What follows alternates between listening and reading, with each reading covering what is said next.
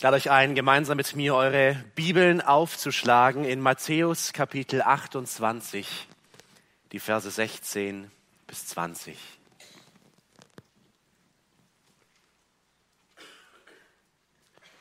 Die elf Jünger gingen dann nach Galiläa und stiegen auf den Berg, auf den Jesus sie bestellt hatte.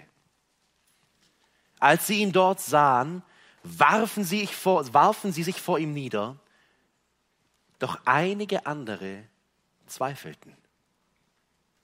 Da trat Jesus auf sie zu und sagte, mir ist alle Macht im Himmel und auf der Erde gegeben. Darum geht zu allen Völkern und macht die Menschen zu meinen Jüngern. Dabei sollt ihr sie auf den Namen des Vaters, des Sohnes und des Heiligen Geistes taufen und sie belehren, alles zu befolgen, was ich euch geboten habe. Und seid gewiss, ich bin jeden Tag bei euch bis zum Ende der Zeit. Herr, heilige uns in der Wahrheit. Dein Wort ist Wahrheit. Amen. Ihr Lieben, es ist noch gar nicht so lange her, da hatte ich persönlich folgende Einstellung zur Mission. Es gibt in Bezug auf die Mission zwei Einrichtungen oder Institutionen. Da ist einmal die Gemeinde. Die Gemeinde sendet Missionare aus und unterstützt dann durch Gebet, Finanzen oder vielleicht mal einen Hilfseinsatz. Und dann ist da der weitaus wichtigere Partner, das Missionswerk, und das Missionswerk betreibt Mission am Zielort, Inland oder Ausland, indem es Krankenhäuser, Schulen, Einrichtungen, Kinderheime, was auch immer baut, gründet und damit auch Gemeinden. Und heute glaube ich, dass dieses Denken, das ich hatte, falsch war. Ich glaube, dass es nicht der Lehre des Neuen Testaments entspricht und dass dieses Verständnis, das vermutlich nicht nur ich habe, das zentrale Problem ist für diese Missionsarmut in vielen evangelikalen Gemeinden. Der Titel der Predigt heißt Gehet hin, der Missionsauftrag der Gemeinde. Der Schluss ist hier wichtig, wie wir gleich sehen werden. Es ist der Auftrag von Jesus an alle Nachfolger, diesen Auftrag zu erfüllen. Die letzten Worte von Jesus, die er hier in Matthäus 28 spricht, sie sind in gewisser Weise die Agenda, der Plan für seine Nachfolger, von welchem Zeitpunkt, wir lesen es hier sogar, von der Himmelfahrt, was bereits geschah, bis zur Wiederkunft, was soweit ich weiß noch nicht geschah. Also wir sind mittendrin in diesem Auftrag. Eine Gemeinde, davon bin ich überzeugt, wie wir gleich sehen werden, die nicht biblische Mission als höchsten Auftrag aktiv verfolgt, ist wie so ein Schiff, das in einem tosenden Meer ist, wo die Navigationsgeräte ausfallen und man versucht durch Aktivismus, durch Aktion, durch irgendwelche Sachen Kurs zu halten, ohne eigentlich zu wissen, was der Kurs ist. Es ist wie ein Team von Bauleuten, die sich eifrig an die Arbeit machen, ein Haus zu bauen, aber keinen Plan dafür haben. Es ist letztendlich eine Gemeinde, die die letzten wichtigsten Worte ihres Herrn vergessen hat. Und in sechs Punkten wollen wir uns jetzt einmal anschauen, was Jesus hier eigentlich meinte. Ich werde den Begriff biblische Mission noch nicht definieren, das kommt später im vierten Punkt. Ja, danke, den Zipper habe ich vergessen. Dankeschön. Erster Punkt in unserem Text. Der Missionsauftrag wird in menschliche Schwäche gesprochen. Wir lesen zu Beginn, die elf Jünger aber. Und da fällt uns schon gleich was auf. Nicht die zwölf, die elf. Einer fehlt. Als Jesus diesen Auftrag gibt, gab es gerade einen Mitgliederschwund bei den Jüngern dramatische Art und Weise. Erst vor wenigen Wochen nimmt sich einer der Jünger das Leben, nachdem er kompletten Verrat begangen hat. was die Jünger mit Sicherheit im tiefsten Inneren ihres Herzens getroffen hat, weil einer aus ihren Reihen weg ist. Aus zwölf wurden elf, der erste Mitgliederschwund, und dieser Mann nimmt sich das Leben. Und Jesus spricht diesen Missionsauftrag, der so gewaltig ist, geht hin an eine Gruppe von Jüngern, die sich noch vor wenigen Tagen voller Angst vor den Behörden versteckt und in dem Zimmer verschanzt hatten.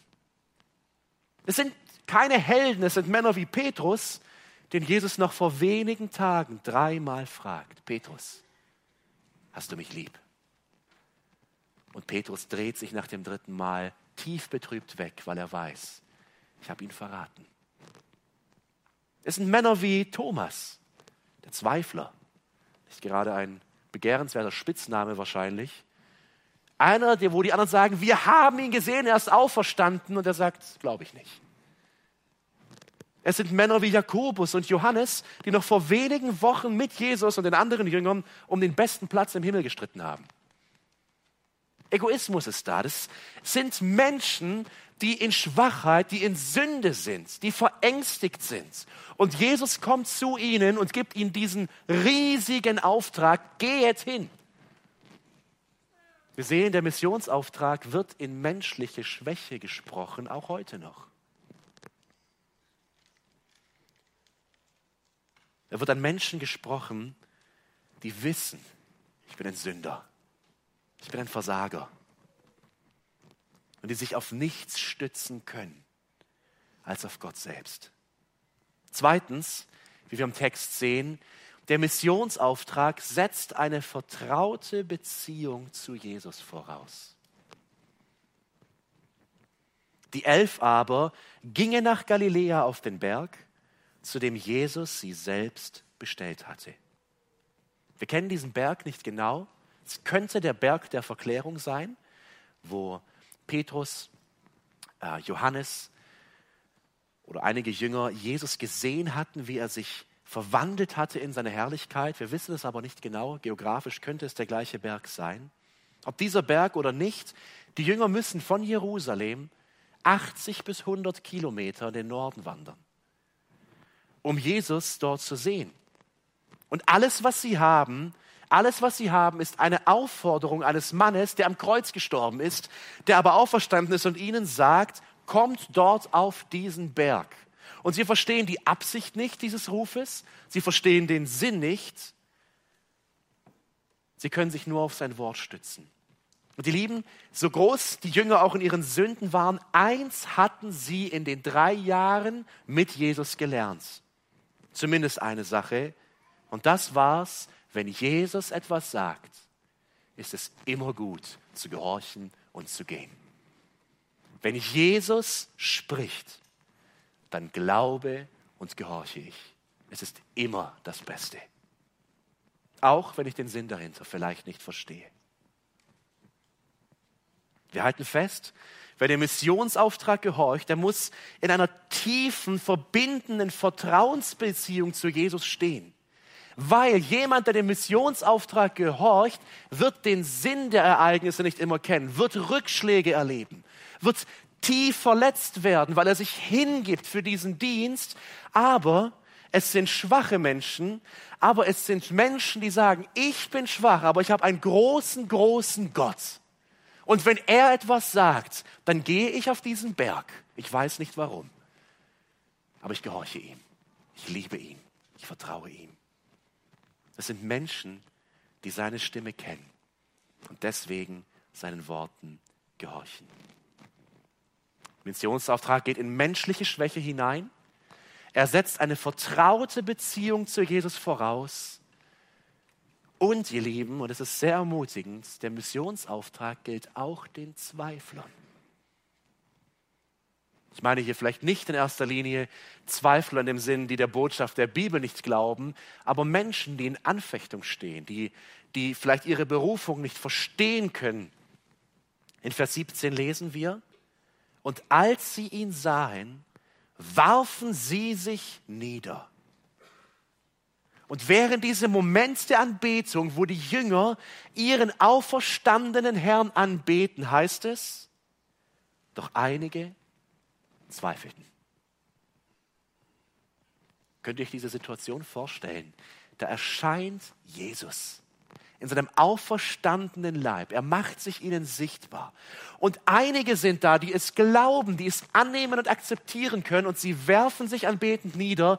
Und einige sind da, die stehen und starren ihn an und zweifeln. Höchstwahrscheinlich werden es nicht die Jünger selbst gewesen sein, die zweifelten. Ihnen hatte sich Jesus schon von Angesicht zu Angesicht offenbart. Aber es ist sehr gut möglich, dass dieses Ereignis der Himmelfahrt das Ereignis war, von dem Paulus in 1. Korinther 15, Vers 6 spricht, wo er sagt, dass ihn 500 Männer gleichzeitig gesehen haben. Wahrscheinlich werden die Jünger die ganzen Gläubigen aus Jerusalem, Galiläa mitgenommen haben. Sie haben, Jesus hat gesagt, kommt auf diesen Berg. Und vermutlich stehen hier mehrere hundert Menschen zusammen. Und viele von ihnen stehen da und glauben nicht, was sie sehen. Zweifel, dieses Wort, das hier gebraucht wird, einige zweifelten, heißt wortwörtlich kritische Distanz nicht überwinden. Da ist eine kritische Distanz zwischen den Menschen und dem, was sie sehen und glauben und dem, was wirklich ist. Die wirkliche Realität, nämlich dass Jesus wirklich von den Toten auferstanden ist. Diese Distanz ist noch nicht überwunden. Und ihr Lieben, auch ihr Geschwister, die ihr nach Schorndorf geht, diese Distanz im Leben des Gläubigen ist oft da, auch wenn wir Jesus als unseren Herrn angenommen haben, an seine Auferstehung glauben, treffen wir vor allem in mutigen Glaubensentscheidungen, wie ihr sie auch getroffen habt, immer wieder auf Momente, wo wir sagen, Herr, warum? Herr, ich verstehe das nicht. Herr, wie kannst du das zulassen? Zweifel. Da ist eine Distanz da von dem Willen, dem, der Wahrheit Gottes und meinem Verstehen.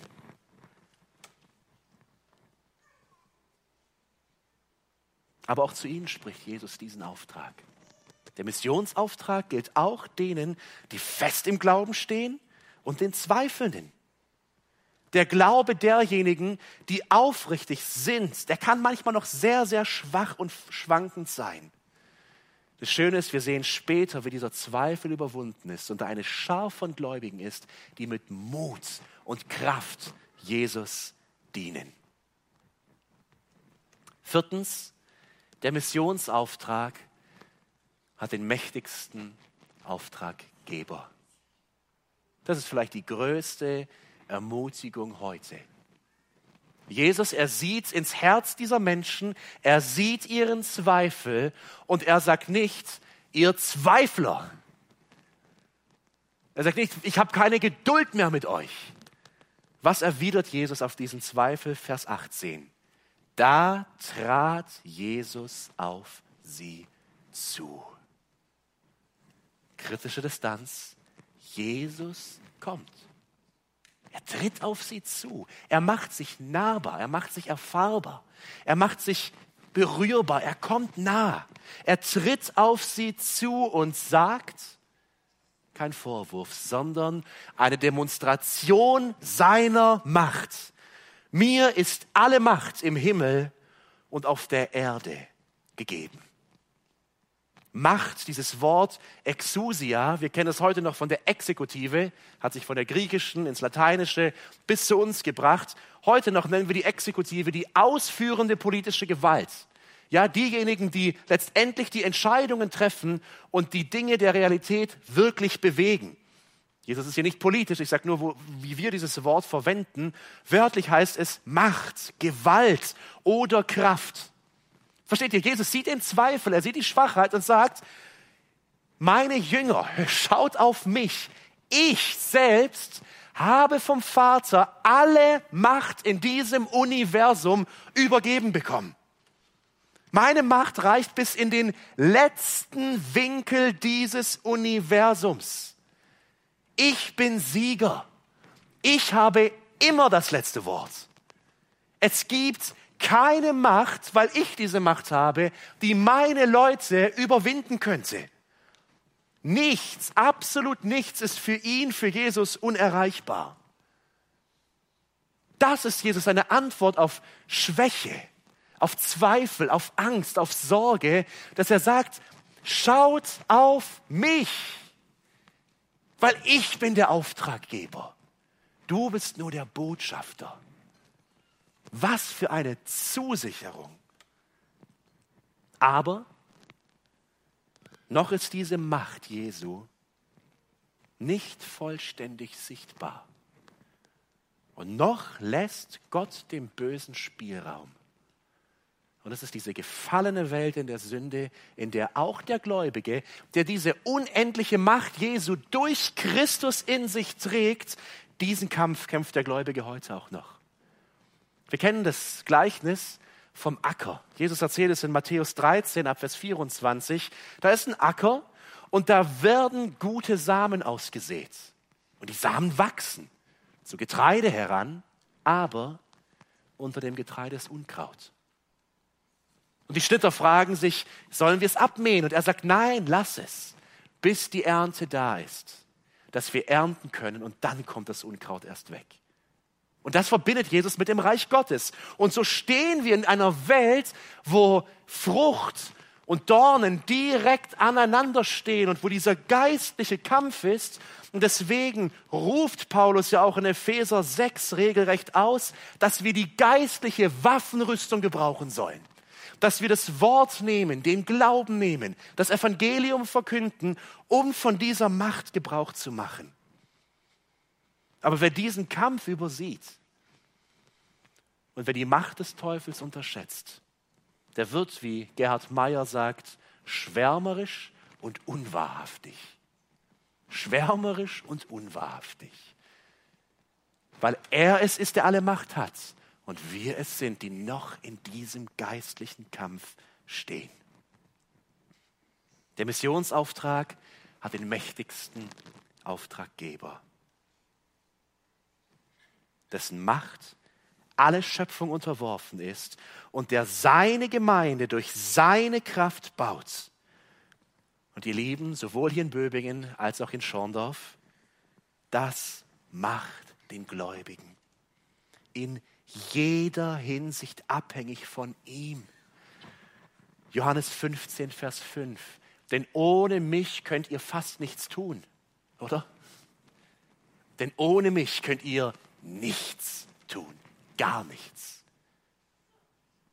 Aber wenn meine Macht durch den Glauben in euch zu wirken beginnt, sage ich euch, geht hin. Was für ein Auftrag. Fünftens, und das ist mein Hauptpunkt, der Missionsauftrag lautet, Gemeinden zu gründen. Vielleicht bist du ein bisschen stutzig, und du sagst, ah, da wird das Thema angepasst für das Thema des Gottesdienstes, oder? Äh, weil das, so steht es ja nicht drin. Aber wir haben halt einen Gemeindegründungsgottesdienst, einen Auslandsgottesdienst und deswegen formen wir das Ganze ein bisschen um. Nein, ihr Lieben, ich bin zutiefst davon überzeugt, dass der Missionsauftrag lautet, Geht hin und gründet Gemeinden. Wie komme ich dazu? Zuerst müssen wir eins verstehen. Vers 19 wird eingeleitet durch ein Darum. Darum bezieht sich auf Vers 18. Weil mir alle Macht gegeben ist, darum geht hin. Ihr habt keine Kraft, ich habe sie. Ich gebe euch die Kraft, deshalb los geht's. Marschbefehl. Darum geht hin. Geht hin ist ein Imperativ, das ist ein Aufruf, es ist nicht ein, wenn du Lust hast, kannst du, sondern meine Jünger, hier steht ihr, ich fahre in den Himmel auf, diesen einen Auftrag gebe ich euch. Geht, geht, es ist ein Befehl zu aktivem Handeln.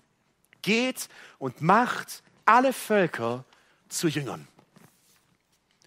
In dem ganzen Abschnitt ist das der Hauptsatz. Vers 19 der Hauptsatz von die zentrale Aussage, von der sich alle weiteren Aussagen ableiten lassen. Und Achtung, lasst uns genau lesen. Es heißt nicht, geht und baut Kinderheime. Geht und errichtet Schulen und Universitäten. Geht und gründet Missionswerke. Geht und richtet Krankenhäuser auf. Es heißt nicht einmal, geht und predigt das Evangelium, was ja das naheliegendste wäre. Es heißt, geht und macht zu Jüngern. Ihr Lieben, was Jesus im Kern sagt ist, meine Jünger, ich bin drei Jahre jetzt mit euch auf dieser Welt gewesen und ich habe euch zu Jüngern gemacht. Und es war anstrengend. Da war Zweifel, da war Sünde, da war Hochmut. Aber ich habe mein Leben gegeben für euch. Und jetzt seid ihr dran. Geht ihr Jünger und folgt meinem Beispiel und macht mehr, weitere Jünger. Was ist es, Jünger zu machen? Was hat Jesus getan? Zu Jüngern machen, das Werk Jesu weiterzuführen, ist in seinen Fußstapfen weiterzugehen. Sünder zur Umkehr zu rufen, das Leben in Liebe zu geben für die Menschen, sich um das geistliche Wohlergehen der Menschen zu kümmern, den Menschen die Herrlichkeit des Vaters zu zeigen, der gute Hirte zu sein, wie er es war und letztendlich die Schafe sicher nach Hause zu bringen. Das ist es, Jünger zu machen. Die Lieben, wo nach dem Neuen Testament geschieht Jüngerschaft? Wo entsteht diese geistliche Gemeinschaft? Wo wird gepredigt und gelehrt? Wo wird ermahnt und ermutigt? Wo wird Seite an Seite gestanden in dieser tiefen Gemeinschaft und Gott angebetet? Es ist nur in der Gemeinde. Warum? Weil Gott es so wollte. Er will, er liebt es, wenn in Ort für Ort für Ort auf dieser Welt eine Gruppe von bösen Sündern ist, die durch das Evangelium vom Kreuz gerettet werden, eine Wiedergeburt erleben und in einer geistlichen Glaubensfamilie zusammenstehen. Das ist der Missionsbefehl.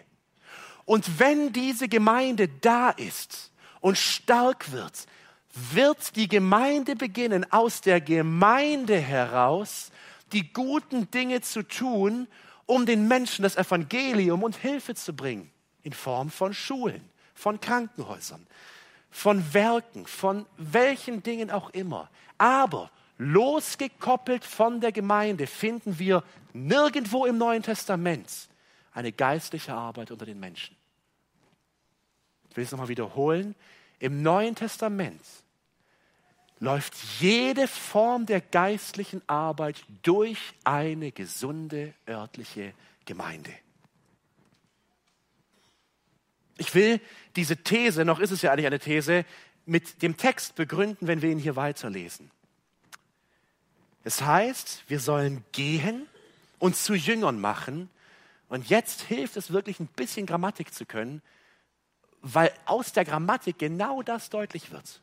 Da tauchen noch zwei weitere Verben oder Befehle auf, aber die stehen in einer ganz anderen Verbform. Hier heißt es nicht, geht und macht zu Jüngern, geht und tauft sie und geht und lehrt sie, sondern es heißt, wortwörtlich hier im Text, im, im Text geht, mache zu Jüngern alle Völker, sie taufend und sie lehrend. Das ist ein Partizip. Und Partizipen beschreiben das Verb, das Hauptverb, das da steht, näher. Das heißt, sie taufend und sie lehrend ist die Erklärung davon, was es heißt, Jünger zu machen. Um Jünger machen geht es, dass Sünder gerettet werden und stark werden in Jesus. Wie aber, Jesus, wie sollen wir das tun? Durch zwei Dinge indem ihr sie tauft und indem ihr sie lehrt. Im ersten Punkt, wobei ihr sie tauft auf den Namen des Vaters und des Sohnes und des Heiligen Geistes, hier wird vor allem der Aspekt der Evangelisation betont. Was ist eine Taufe? Was ist es, wenn wir hier unter uns Taufe feiern? Dann steigt ein Mensch in dieses Taufbecken, der bekennt und sagt, ich bin ein Sünder. Aber ich habe Jesus gefunden und ich glaube seinem Wort. Und ich glaube, dass er für mich am Kreuz starb. Und so wie Jesus von den Tod, äh, so wie Jesus am Kreuz gestorben ist, werde ich begraben durch die Taufe in seinen Tod und werde reingewaschen zur Neuheit des Lebens, wie es in Römer 6, Vers 5 heißt. Hier geht es darum, das Evangelium weiterzugeben. Und in der Tat, ihr Lieben, genau das tut Paulus.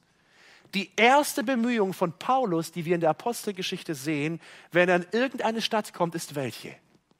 Das Evangelium zu predigen.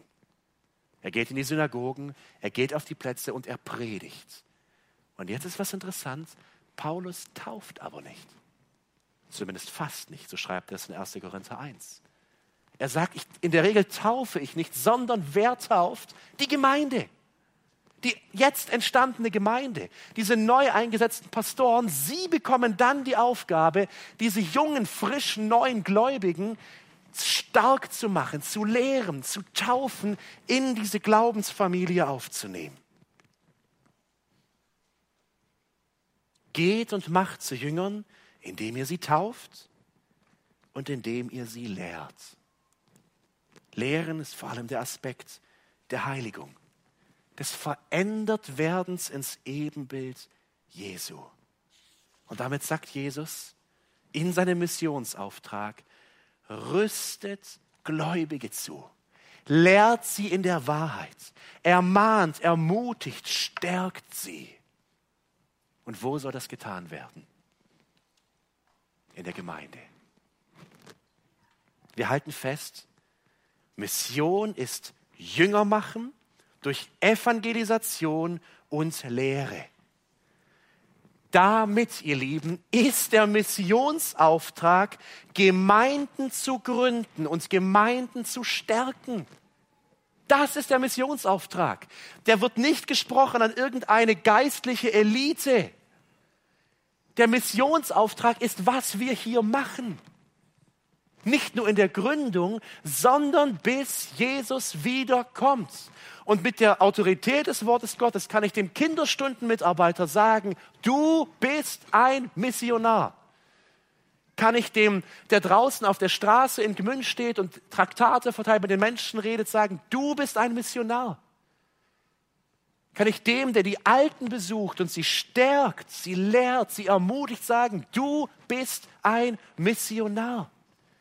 Ihr Lieben, wir müssen dieses Denken aus unseren Köpfen bekommen, dass Mission was für die Superchristen sei. Nein, Jesus sagt, ihr alle, meine Nachfolger, geht in die Welt, predigt mein Evangelium, tauft die Menschen, lehrt sie, also baut Gemeinde. Lieber Daniel, lieber Richard, und damit nicht nur euch beide, sondern alle, die gehen, wir senden euch als Missionare nach Schorndorf. Warum? Weil Jesus es geboten hat. Und diese zwei Aspekte sollen eure, eure, eure Fixsterne am Himmel sein, am geistlichen Himmel, wenn ihr orientierungslos seid und sagt, wo stehe ich gerade in meiner Arbeit? Diese zwei Punkte sind es, um die es geht. Predigt das Evangelium und tauft die Menschen. Und lehrt sie das Wort Gottes und rüstet sie zu.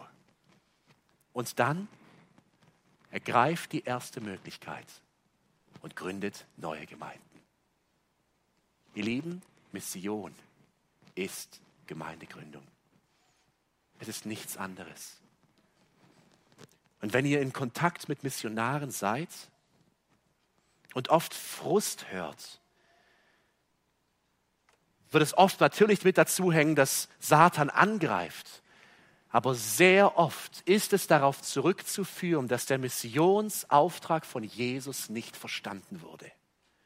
Weil Menschen an einen Ort gehen und Werke aufbauen, die gut sind, aber die losgelöst von Gemeinde sind.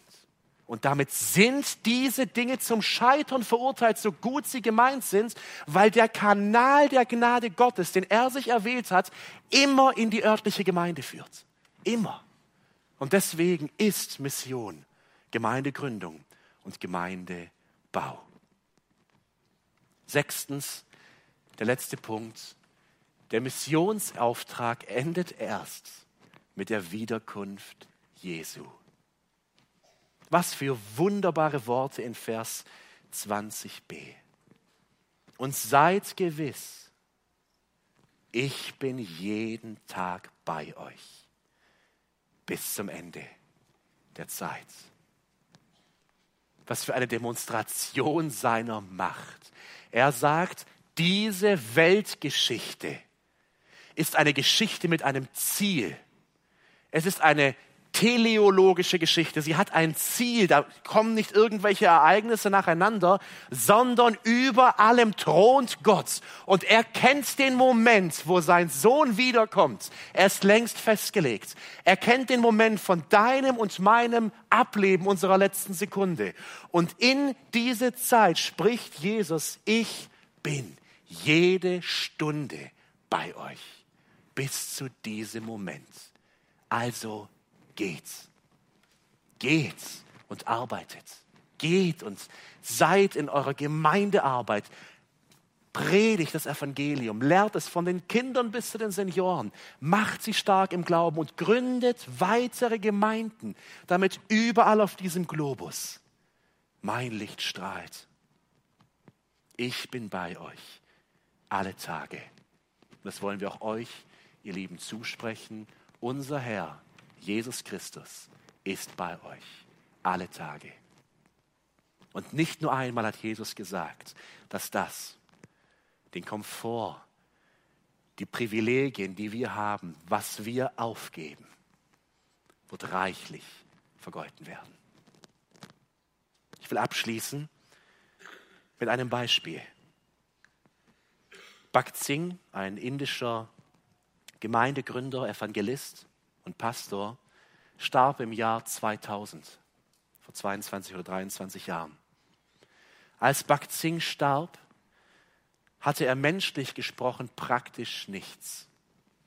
Ein kümmerliches Zimmer, Bücher, Kleider. Er starb von Krankheit gezeichnet, fast 20 Jahre seines Lebens. Die letzten Jahre musste er gepflegt werden. Eine kümmerliche alte Gestalt. Vom Tag seines Todes bis zum Tag seiner Beerdigung kamen ungefähr 600.000 Menschen, um sich von ihm zu verabschieden. Etwa 250.000 Gläubige folgten seinem Sarg auf den Friedhof. Warum? Was kann schon ein Mann, so eine kümmerliche Gestalt, alt und von Krankheit gezeichnet, mit ein paar Habseligkeiten bewirkt haben. Unter seinem Einfluss, unter seinem Wirken, wie Gott durch ihn gewirkt hat, entstanden in Indien etwa 10.000 Gemeinden. Unter Bhakt Singh, unter seiner Predigt, also er hat sie nicht alle selbst gegründet, aber unter seinem Einfluss, unter seiner Lehre, in dieser Bewegung, die Gott durch ihn in Bewegung setzte, kamen unzählige Menschen in Indien zum Glauben. Und was die Weißen niemals geschafft hatten, weil die kulturelle Brücke zu groß war, bewirkte Gott durch diesen Mann, Bhakt Singh, diesen treuen und hingegebenen Beter und Mann.